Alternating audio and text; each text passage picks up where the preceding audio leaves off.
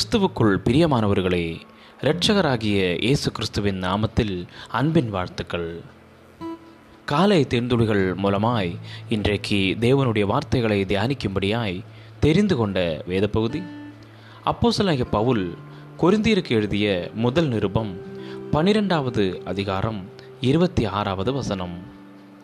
ஆதலால் ஒரு அவயவம் பாடுபட்டால் எல்லா அவயவங்களும் கூட பாடுபடும். இரண்டாயிரத்தி பதிமூன்றாம் ஆண்டு எழுபது வயது நிரம்பிய ஜேம்ஸ் மெக்கொன்னேல் ஒரு பிரிட்டிஷ் அரச கடல் வீரர் மரித்தார். மெக்கொன்னேலுக்கு குடும்பம் இல்லை என்பதால் அவர் தங்கியிருந்த முதியோர் இல்லத்தின் ஊழியர்கள் அவருடைய இறுதி சடங்கில் யாரும் பங்கேற்க மாட்டார்கள் என்று பயந்தனர். மெக்கொன்னேலின் நினைவு ஆராதனை நடத்த அதிகாரப்பூர்வமாக நியமிக்கப்பட்ட ஒரு மனிதர் தன்னுடைய முகநூல் பக்கத்தில் இப்படியாக எழுதினார். இந்த நாளிலும் காலத்திலும் துக்கப்பட ஒருவரும் இல்லாமல் இறப்பது என்பது சோகமான சம்பவம். ஆனால் இந்த மனிதர் ஒரு குடும்பம். இந்த முன்னாள் சகோதரருக்கு இறுதி மரியாதை செலுத்த கல்லறைக்கு வர முடியுமானால் தயவு செய்து அங்கு வர முயற்சி செய்ய வேண்டும். இருநூறு அரச கடற்படையினர் இந்த செய்தியை கண்டு கல்லறைக்கு வந்திருந்தனர். இந்த பிரிட்டிஷ் தோழர்கள் வேதாகமத்தின் ஒரு உண்மையை வெளிப்படுத்தினர். நாங்கள் ஒருவருக்கொருவர் பிணைக்கப்பட்டிருக்கிறோம். சரீரம் ஒரே அவயவத்தினால் ஆனதல்ல. அதில் அநேக அவயவங்கள் உண்டு என்று பவுல் ஒன்று கொரிந்தியர் பன்னிரெண்டாவது அதிகாரம் பதினாலாவது வசனத்தில் கூறுகிறார். நாங்கள் தனிமைப்படுத்தப்பட்டவர்கள் அல்ல மாறாக இயேசுவில் பிணைக்கப்பட்டவர்கள். நாம் சரீரத்தில் ஒன்றுக்கொன்று இணைக்கப்பட்டிருக்கிறோம்.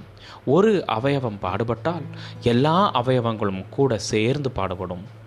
இயேசுவில் விசுவாசிகளாய் தேவனின் புதிய குடும்பத்தில் உறுப்பினர்களாய் நாம் ஒருவருக்கொருவர் வலியை நோக்கி துன்பத்தை நோக்கி நாம் தனியாக போக பயப்படும் இருண்ட இடங்களுக்கும் செல்ல நகர்கிறோம்.